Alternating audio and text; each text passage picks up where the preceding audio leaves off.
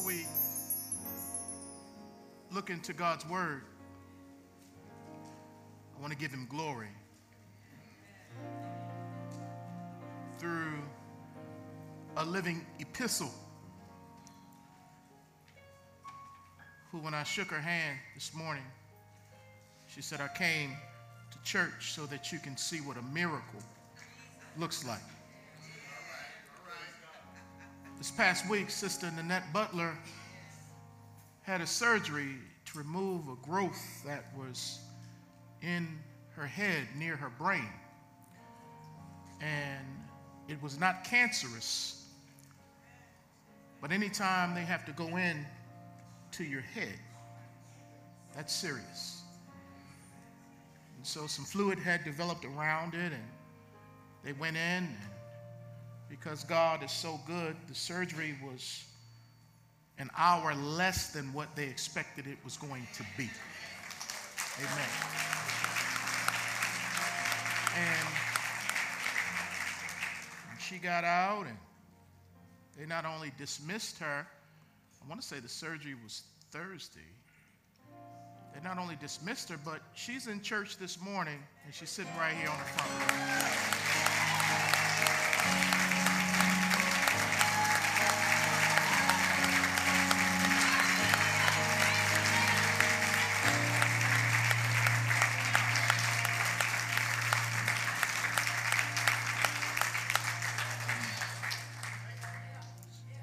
Deaconesses who's married to our Deacon Jesse. Thank God for them. But while we're calling out glory, thank God for Maritha Soul's mom. She had a little fall a couple of weeks ago, but she's all right and she's in church today.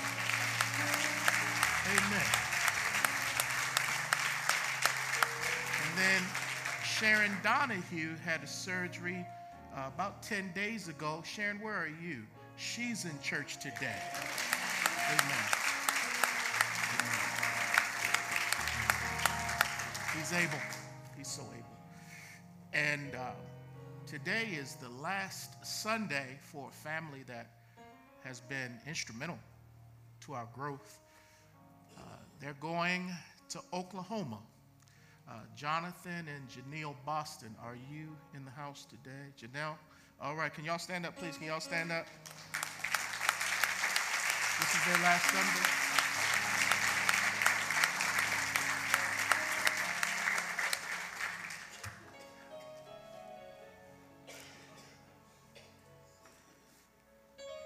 Today is an emotional Sunday.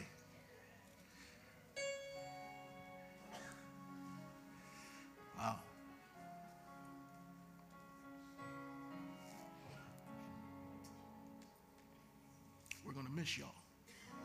Why don't you tell everybody what's happening, homeboy? I wasn't ready. Um, uh, I don't know. Yeah. Uh, so we're moving to Oklahoma.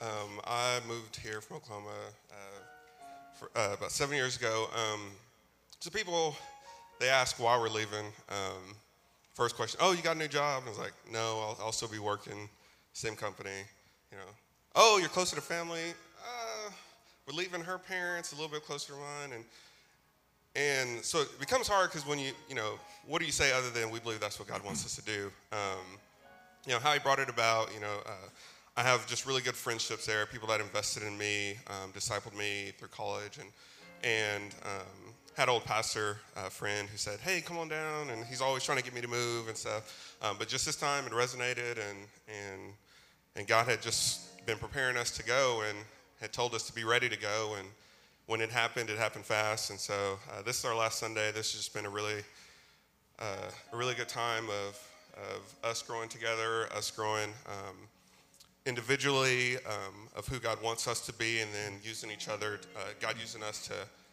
encourage us and grow us. And, and so it's been a really good time. Just remember the first Sunday we came and just so many things God said, This is where I want you. Um, just from the very beginning, God was saying, This is where I want you. And so, so we're, we're sad to leave, um, bittersweet, but um, Strong Tower has just been a really great place for us. And, and, and we'll miss y'all, but we'll be back. But yeah, I don't know. Amen. We're excited about what God's doing. All right.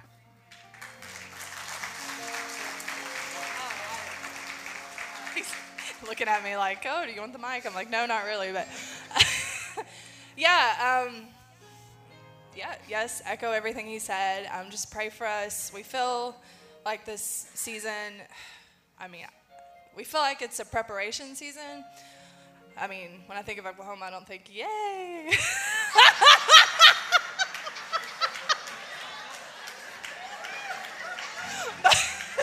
yeah, pray for me. oh man. so I'm like, Lord, please let the next move be to Hawaii or you know California or or maybe back to back to Nashville if the traffic will get better, Lord.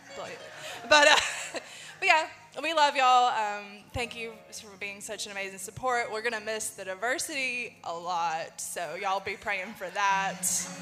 I mean, I was like, there's gonna be a bunch of white people at, and that bothers me more than it bothers him. And so, um, but it's okay. We're all the body of Christ, and um, yeah. So we just uh, love y'all. Um, pray for us, and I'll pray right now.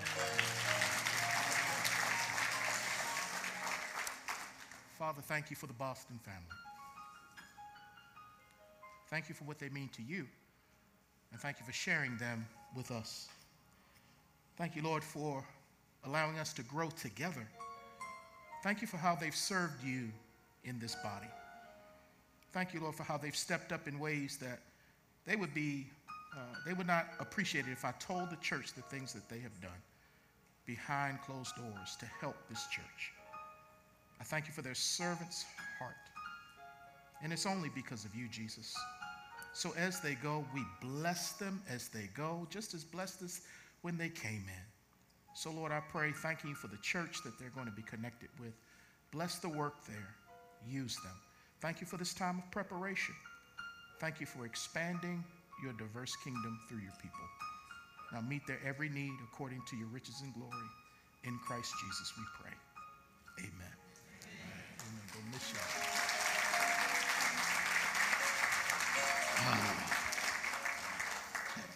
I got a couple computer questions.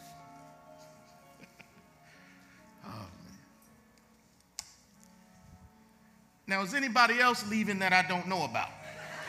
Anybody else? All right? Okay, all right. Romans chapter 13. Romans chapter 13. Now, Lord, may the meditations of my heart and the words of my mouth be pleasing and acceptable in your sight. O Lord, my rock and my redeemer, in whose name I pray. Amen. Models on a runway are trained to walk. If you are a model, whether you are a man or a woman, the key to your abil- ability to model is not just what your glossy picture looks like, but it's what you can do in public when the catwalk is there and you must walk.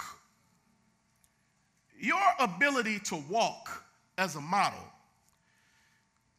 has great bearings on whether or not people will buy what you are modeling. Because if you don't kill the walk, they just might not buy what you're modeling.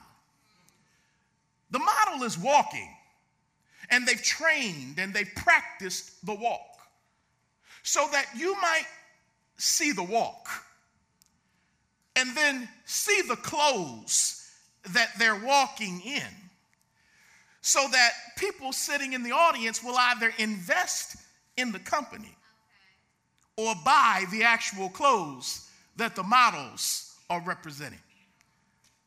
I just stopped by this morning to let all of you who claim the name of Jesus know that you are God's models. And the world is the runway. And the world is watching how we walk. Because if we can walk right, uh, if we can walk in such a way that will make people look at us and see our Father in heaven, they just might want to buy into what we're dressed in. They just might want to buy into the kingdom that we represent. So we are modeling for God, and the world is watching. Romans chapter 13 lets us know that as models for the Lord, as representatives of his kingdom, it's time to walk right. It's time to walk right because if you don't have the walk right as a model, then you will be ineffective as a model. And for believers, if we don't have the walk right, we will be ineffective in modeling the kingdom to the world. So it's always time to work on our walk. Romans chapter 13, beginning at verse 11. and Paul writes, And do this, knowing the time, that now it is high time to awake out of sleep. For now our salvation is nearer than when we first believed. The night is far spent, the day is at hand. Therefore, let us cast off the works of darkness and let us put on the armor of light. Let us walk properly as in the day, not in revelry and drunkenness, not in lewdness and lust, not in strife and envy, but put on the Lord Jesus Christ and make no provision for the flesh to fulfill its lusts. For the past several weeks, we've been talking about it's time. It's time to make a change. It's time because Jesus is one day closer to returning than he was yesterday. And he expects for his body to not only be looking for him, but he also expects for us to be looking like him. So last week we spent time talking about it's time to get sanctified from verse 12, where Paul says we need to cast off the deeds of darkness and put on the armor of light. And we talked last week about how sanctification means that we are set apart. God sets us apart positionally, and we are to set ourselves apart by how we live practically. And so sanctification is turning from darkness and turning to light. It's turning from unrighteousness and turning to righteousness. It's an intentional act to be godly with the help of the Spirit who motivates us to want to be godly. And as we yield to Him and as we submit to Him, the fruit of the Spirit will naturally cluster in our lives. We don't want to resist Him. We don't want to grieve the Holy Spirit. We don't want to quench Him. But as we'll see today, we want to walk in Him, walk with Him. And transformation occurs through our lives. So, we talked last week about sometimes we just have to picture ourselves putting on the armor of light, putting on humility, putting on love, putting on grace, and literally taking some things off in our lives. Hebrews chapter 12 talks about laying aside every sin and the weight that so easily entangles us so that we can run with endurance the race that is set out for us. Each one of us has a race that we're running. And God has called us to drop as many of these impediments, these things that will slow us down.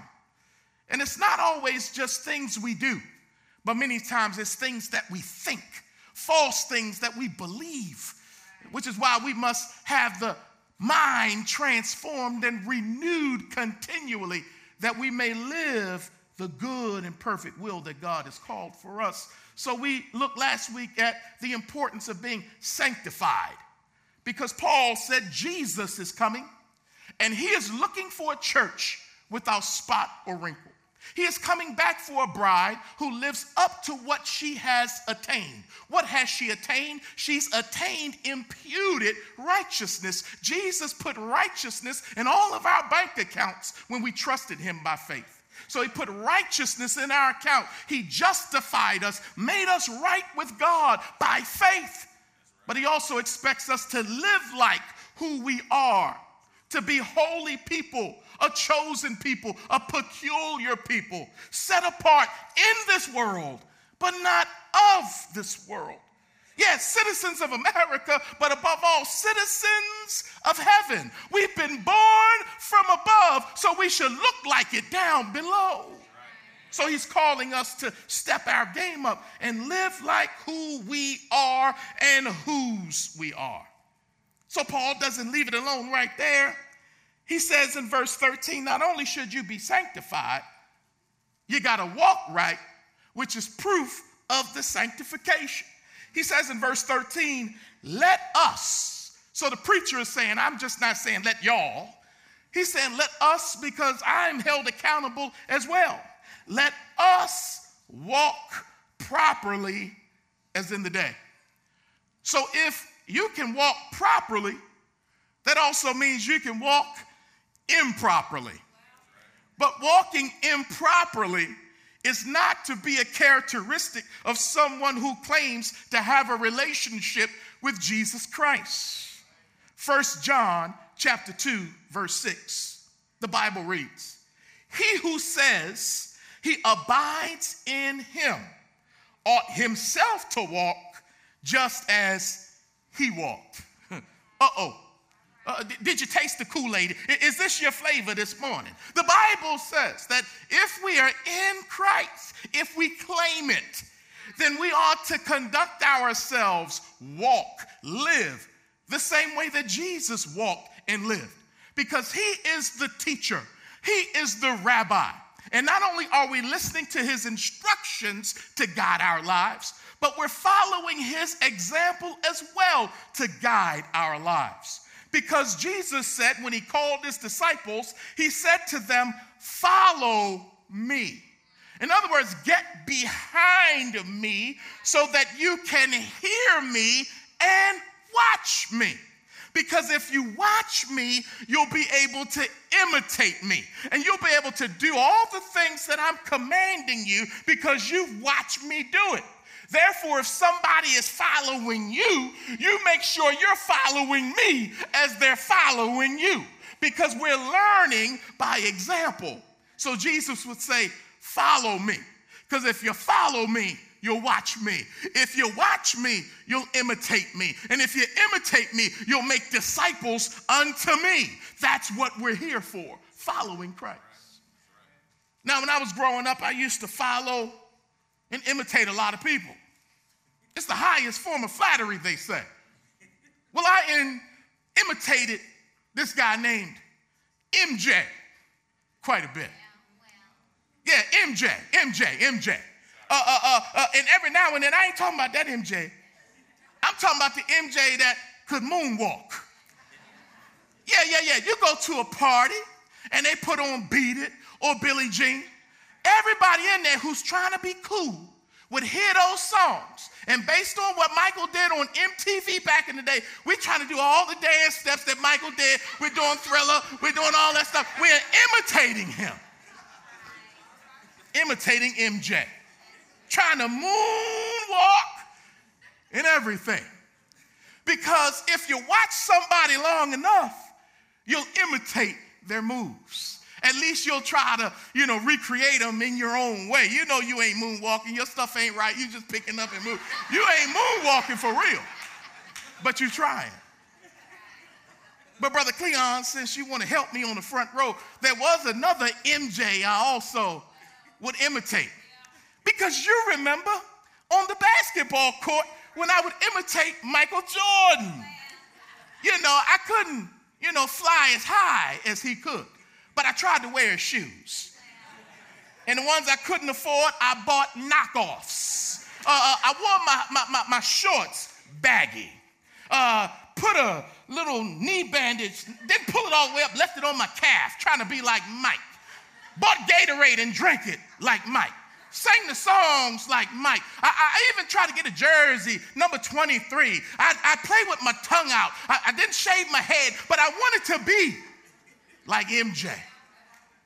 Now my game, you know, it was all right, but it wasn't on that level, you know what I'm saying? But but but I imitated MJ, but I don't no longer imitate either one of them MJs.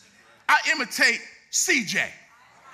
Christ Jesus up in here. That, that, that's who I'm trying to imitate now. I, I want to walk like him. I want to talk like him. I want to pray like him. I want to serve like him. I want to reach people like him. I want to preach like him. I want to be close to the Father like him. I want to be like CJ.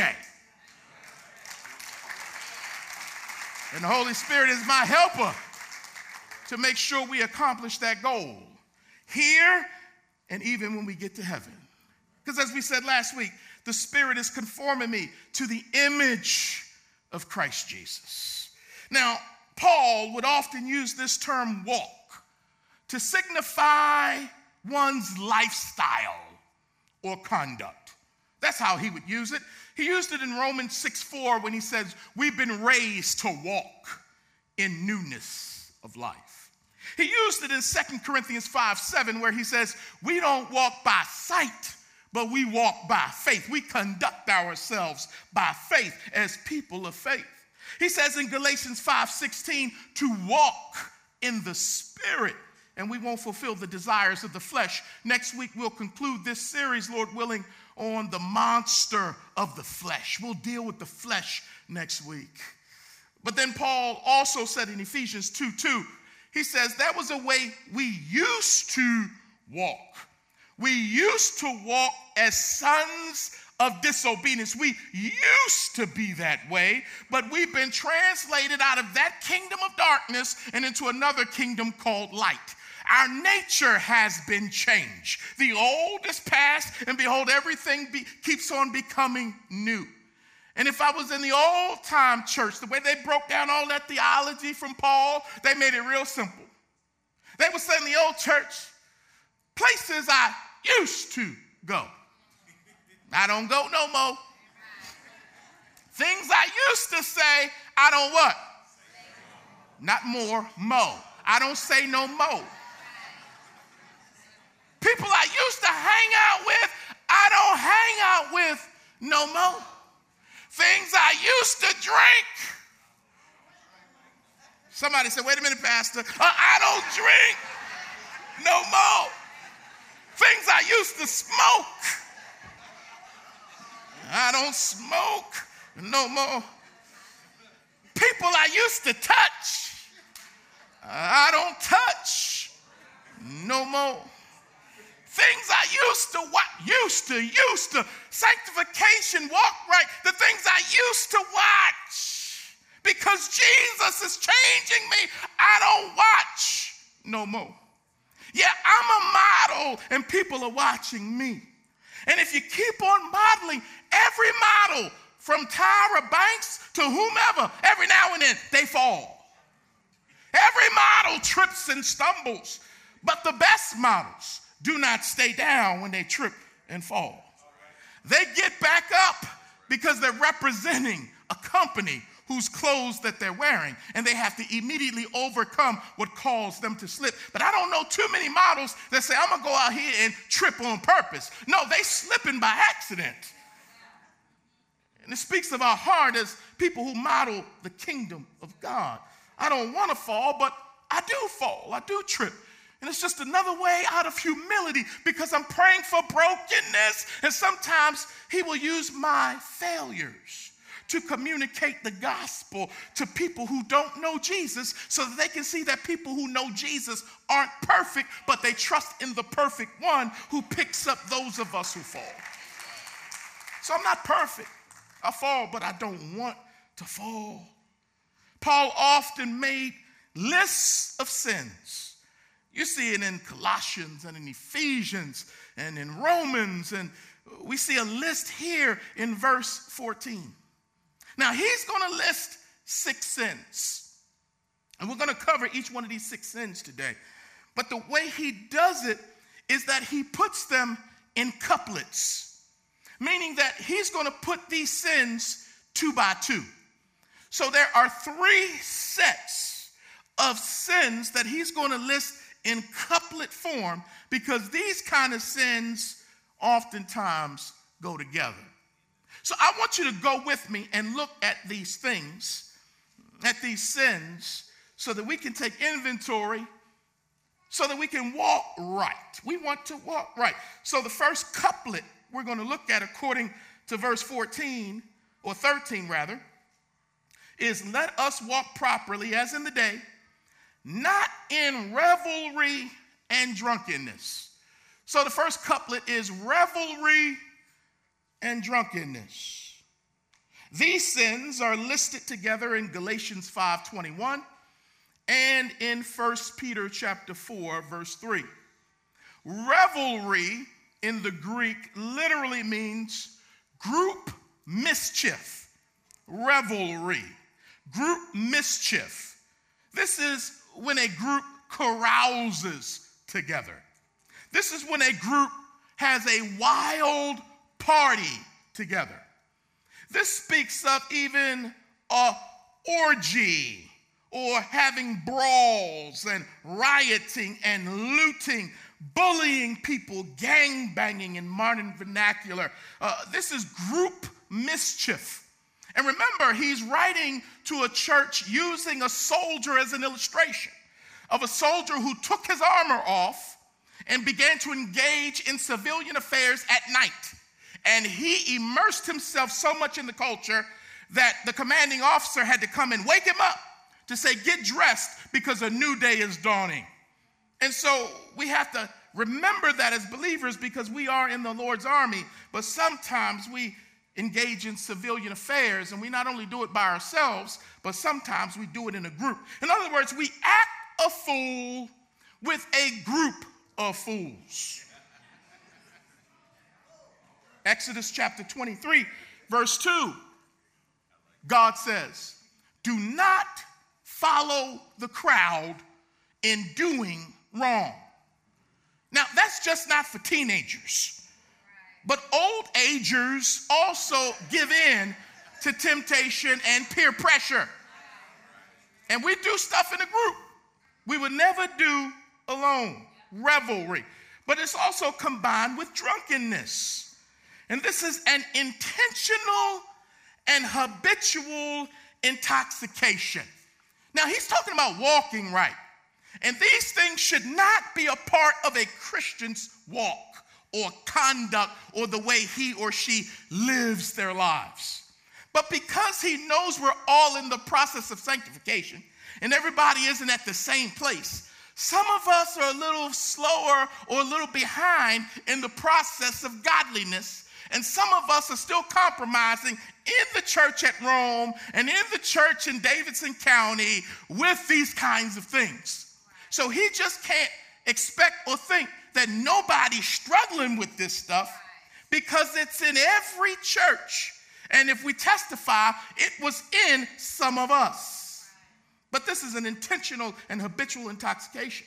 So when you connect it with revelry, this is a group of people who get together to get drunk and cause trouble. That's not becoming of Christians. But don't you know when Christians have conventions in various cities, the vendors get excited when the Christians come to town. Because when the Christians come to town for woman thou art loose, when they come to town for manpower, when they come to town for all these conferences, they know folk gonna buy a whole bunch of alcohol when them Christians come. They know, and the prostitutes on the street know the Christians are coming. The people in the hotels know, we'll get to it in a minute, that the porno uh, tabs are going to go up when the Christians come. No wonder Jesus said, when salt has lost its saltiness, it's only good to be walked on by the world. We've lost our witness because we've lost our holiness. Oh, Pastor, move on. I'll move on when I'm finished. Proverbs. Proverbs 23. This is not against drinking alcohol. This is against Christians getting drunk on alcohol. The Bible says in Proverbs 23, verse 29, who has woe?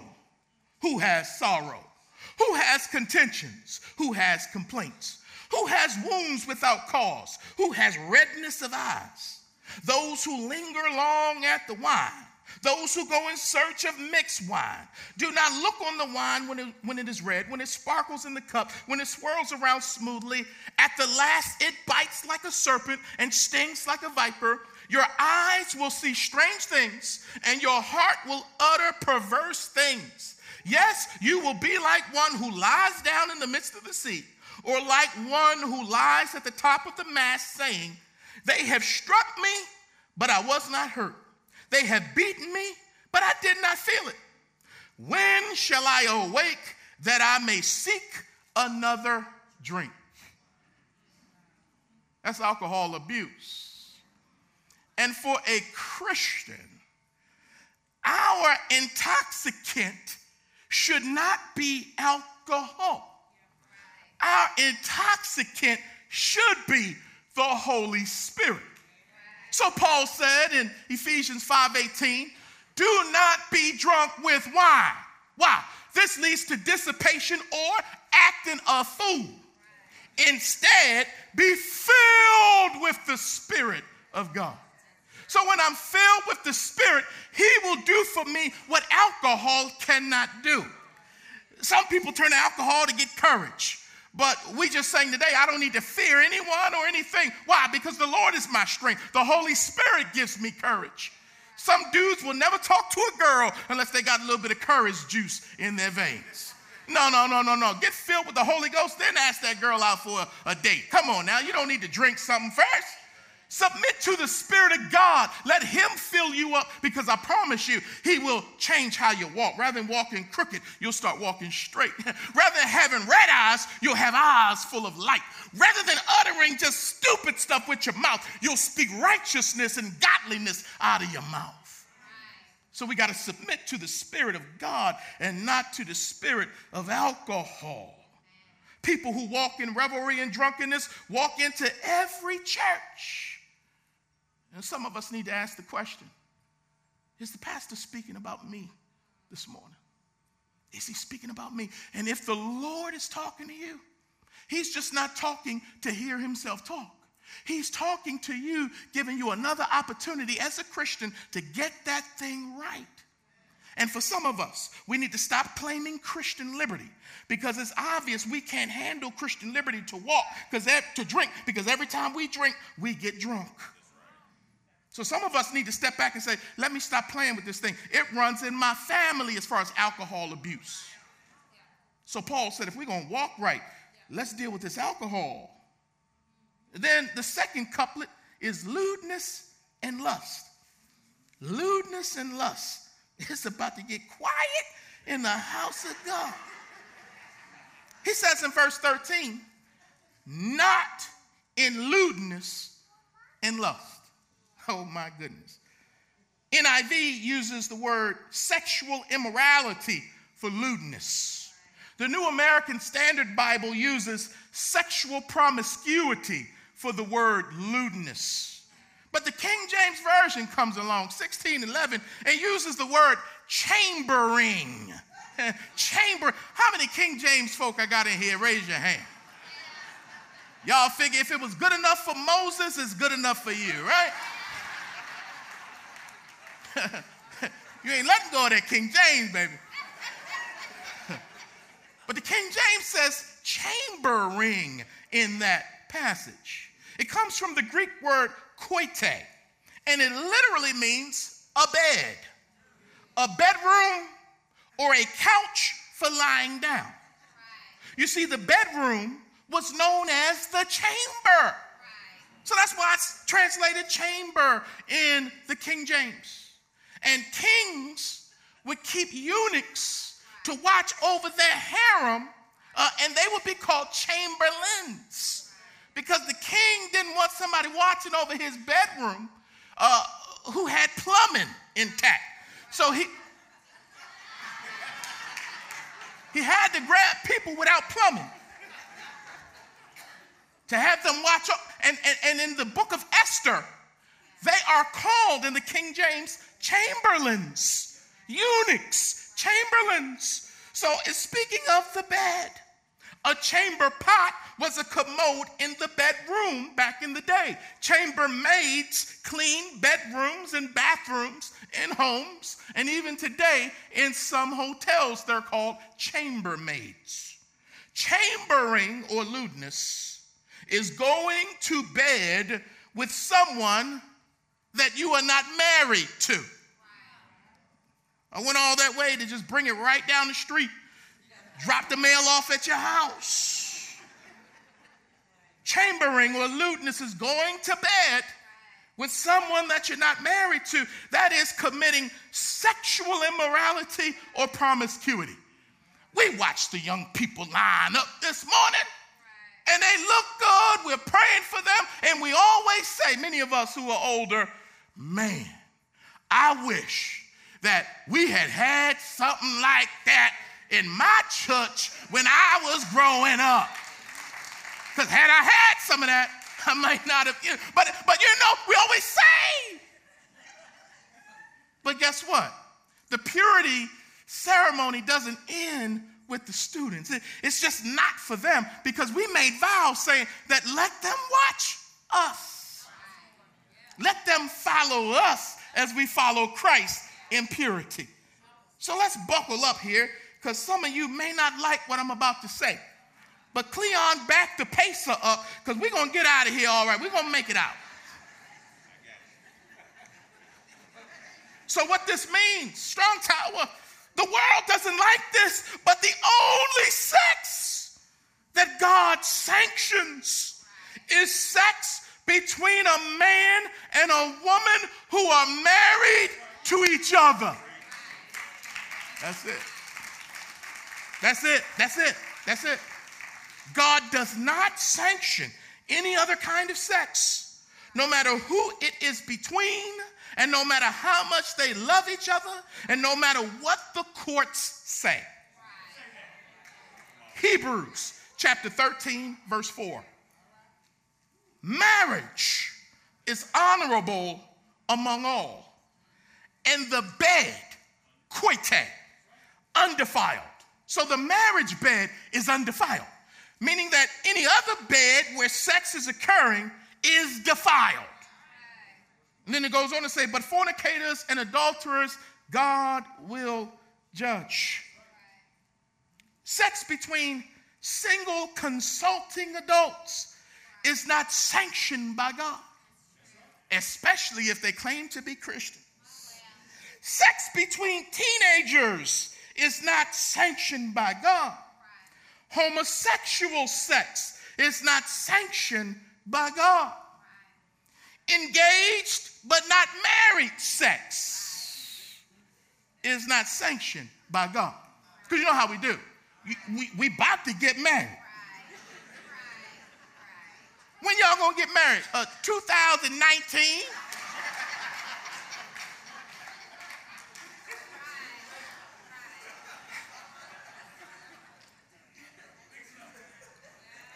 Divorced sex is not sanctioned by God. You know what some of us do? We get divorced. We don't date anybody, we don't marry. But we keep in contact for the kids. And every now and then. Wait a minute, I thought y'all got divorced. Now you want to get spiritual. Well, God never really recognized our divorce even though the courts gave us a divorce, God still sees us as married. Y'all? Telling you, we're talking about that flesh next week. That flesh will lie to you. Based on Hebrews 13 4 and many other passages, those who choose to go outside of God's parameters for sex will suffer the consequences in this life and even in the one to come. Whether you are single or married, straight or gay, young or old, male or female, bisexual or transgender. God says the only sex he sanctifies and sanctions and blesses is sex between a man and a woman who are married to each other. What the world calls natural, God calls lewd. When I lost my virginity in the 12th grade, that wasn't natural. That was lewdness. Lewdness. Ephesians 5 3. Paul, a single man, he was on this thing. He said, But fornication and all uncleanness or covetousness, let it not even be named among you as is fitting for the saints. In other words, as you're modeling God, the stuff of the world that involves sexual promiscuity, that doesn't fit as you try to model who God is. What does fit is godliness and virtue and purity and innocence. That's what reflects the God you model. But that other stuff doesn't fit us. It shouldn't. I have friends who tell me, man, at our church, our pastor plays and preys on the women. Other churches will say the priest preys on the children. And again, we wonder why the world doesn't want to listen to us talk about Jesus. I know it's tough because the first thing that was noticeably affected when Adam and Eve sinned was the fact that they were naked. They saw that before they even saw they were separated from God. So we have all inherited from them not only a disposition to sin and be separated from God and experience death, but we've also inherited from them a marred sexuality. But I know a redeemer, and his name is Jesus. He not only redeems the soul, but he'll redeem everything about you. And he'll change your ways so that you can walk right. Hear this temptation and participation are two different things. We all get tempted, but we all don't need to participate in what we're being tempted by. So even if you have same sex attraction, don't let that turn you away from God, even though God's people may turn you away. No, no, no. Temptation, desire may be there, but you don't have to do the deed. Why? Because you're a new creation in Christ and you understand what the will of God is. And you're not going to try to change the word to suit your proclivities. Pastor, that's tough. But again, he called us to carry a cross and not a mattress. Wait a minute, Pastor. He told that guy in John 5, pick up your mattress and go and tell him. Man, that was to testify about being healed. He didn't call a Christian to carry a comfortable mattress around. I just want to be comfortable as I follow. No, he said, pick up your cross. And that means I got to die to stuff that I want, especially when stuff that I want ain't right. Oh, man. Oh, man, this is good. I wish more people got loving truth communicated to them. Because they think in their freedom, as they just indulge their flesh, they think that they're free, but really they're enslaved and they're being killed by the stuff that they're exposing themselves to commit. And I know these people are in your family, they're in my family. We must love them and love them well. Then he gets into lust, and I'll stop here. Sensuality, shameless excess, and the absence of restraint. Remember, he's linking them together. There is uh, uh, chambering and lust. And this lust is not the normal word used for lust in the New Testament. This is a different word, and it speaks of an uninhibited and unabashed kind of sexual immorality, debauchery, and lasciviousness. Translated today, that just means you a freak.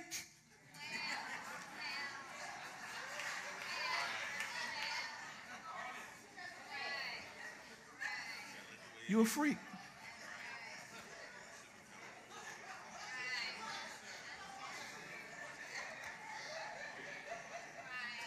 Now, people who walk in lewdness and lust walk into God's church every day. And we say, Come on in. And rather than turning to your neighbor and saying, Is that you? Again, you ask, Lord, is that me?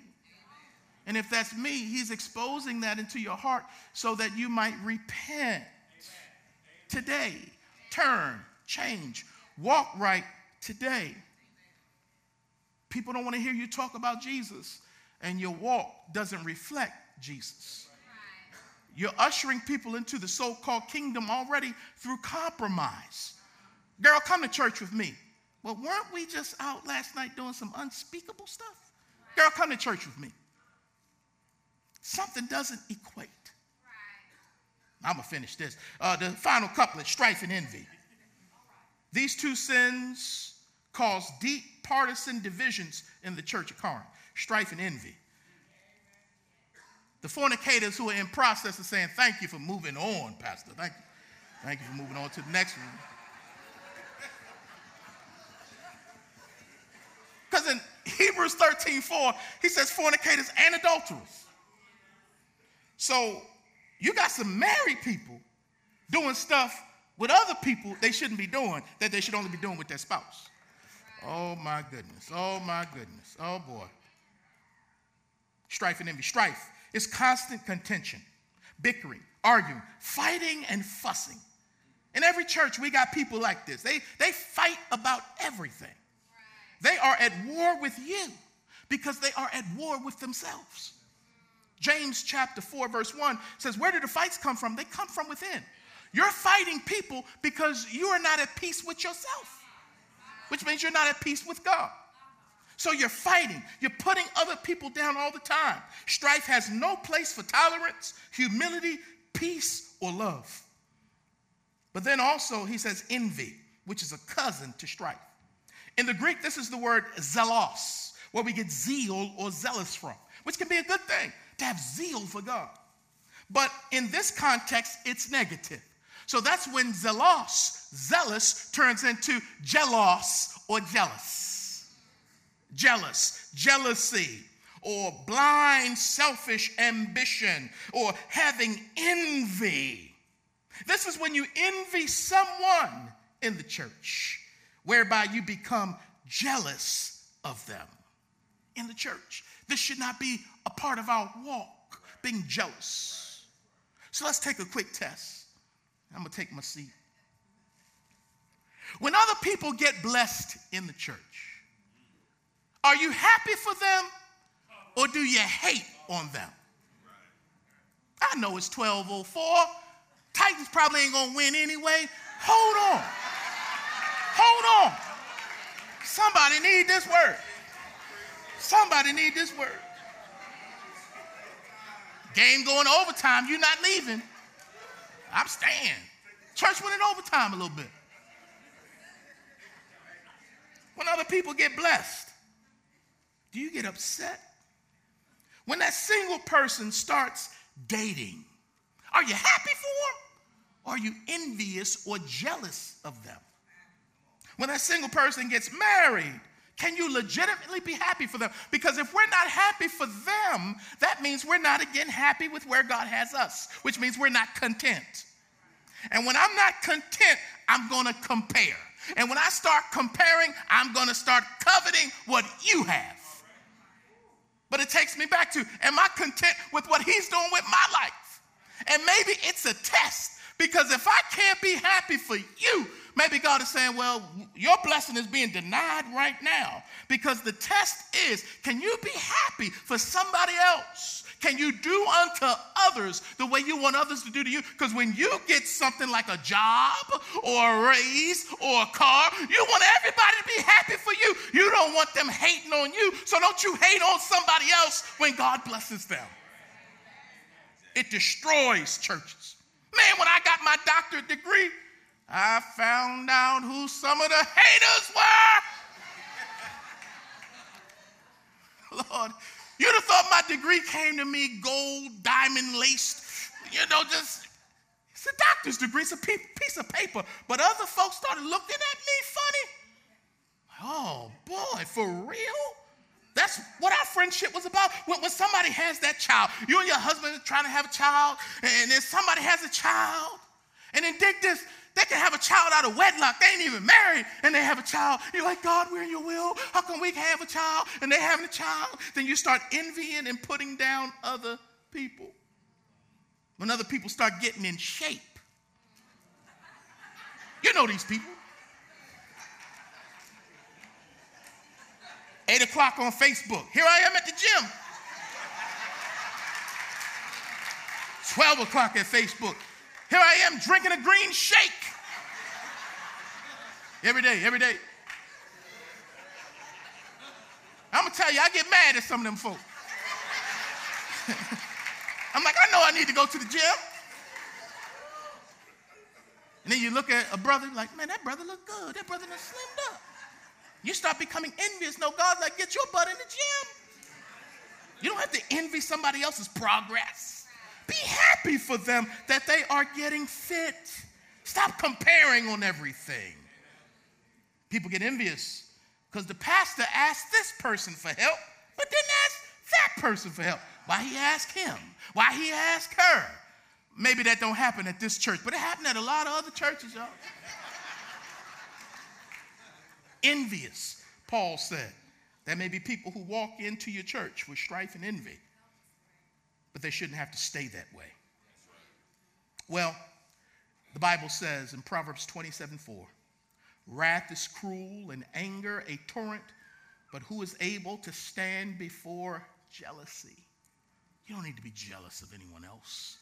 Be thankful for what you have in God. Well, Paul lets us know that if we're going to walk right, we have to be intentional to not participate in certain actions. And he links them together, and you can see them there again this week as you study the word. But Paul often makes a connection between godly conduct and the coming of Christ. Over and over again in his writings. An additional encouragement to holiness is the fact that Jesus is coming. The first motivation to holiness should be because I love God and he loves me. The second motivation is because he's coming and I want to be found pleasing in his sight. Well, Peter, he had the same kind of mindset. Second Peter chapter 3 verses 10 and 11. But the day of the Lord will come as a thief in the night, in which the heavens will pass away with a great noise, and the elements will melt with fervent heat. Both the earth and the works that are in it will be burned up. Therefore, since all these things will be dissolved, here it is what manner of persons ought you to be in holy conduct and godliness? What kind of person should I be? knowing that Jesus is coming? What kind of person, how should you conduct your life knowing that Jesus is coming and he can come at any time? So, Paul is saying, Peter is saying, because he's coming, it ought to motivate us to walk right. I get to do a lot of chapels for sports teams, especially football teams, professional, college, high school. And in some locker rooms, before the team goes out of the locker room and onto the field, there's a sign that hangs over the door. In many programs, they'll have a sign over the door as they're leaving the locker room, going out to the field to play. And the sign will say, Play like a Raider today. Play like a Bronco today play like a colt today, or play like a champion today. And when they walk out, they'll touch the thing. Because what they're trying to do is let me act out on the field what I am. I'm going to play because there's a standard that Tigers and Broncos and Colts and champions have. So on the field, let me act like walk like what I am. So as you leave here today, God is saying, walk like a champion today. Walk like a new creation today. Walk like the salt of the earth today. Walk like a disciple today. And watch people say, Can I buy into who you're representing from your life? Let's stand, everyone. Let's stand. Let's stand. Thank you, Jesus. Thank you, God, for help. We can't do this by ourselves. We surely can. But Lord, it begins with a change of heart. And because you're in us, you've changed our heart. You've given us a new want to. Lord, it grieves us when we grieve your spirit, when we fail you. But we thank you for mercy, not only that cleanses us, but mercy that also motivates us unto godliness. Lord, I know somebody needed to hear something said today. And you spoke, Lord, so that they might live a life that's pleasing to you. So, starting with me to everyone in this congregation, Lord, have mercy on us. Forgive us for when we haven't modeled you well, when we haven't walked right. But I thank you for another opportunity to walk in the Spirit, to walk upright. Bless this body, Lord God, to be a holy body, a holy church. Thank you, Lord. Thank you again for our students and what they modeled for us today. And help us, Lord, to model to them what you expect, that together we may model to the world what we're supposed to walk like. Now, unto him who is able to do exceedingly abundantly above all that we could ever ask or think, and it's according to the power that is at work within us.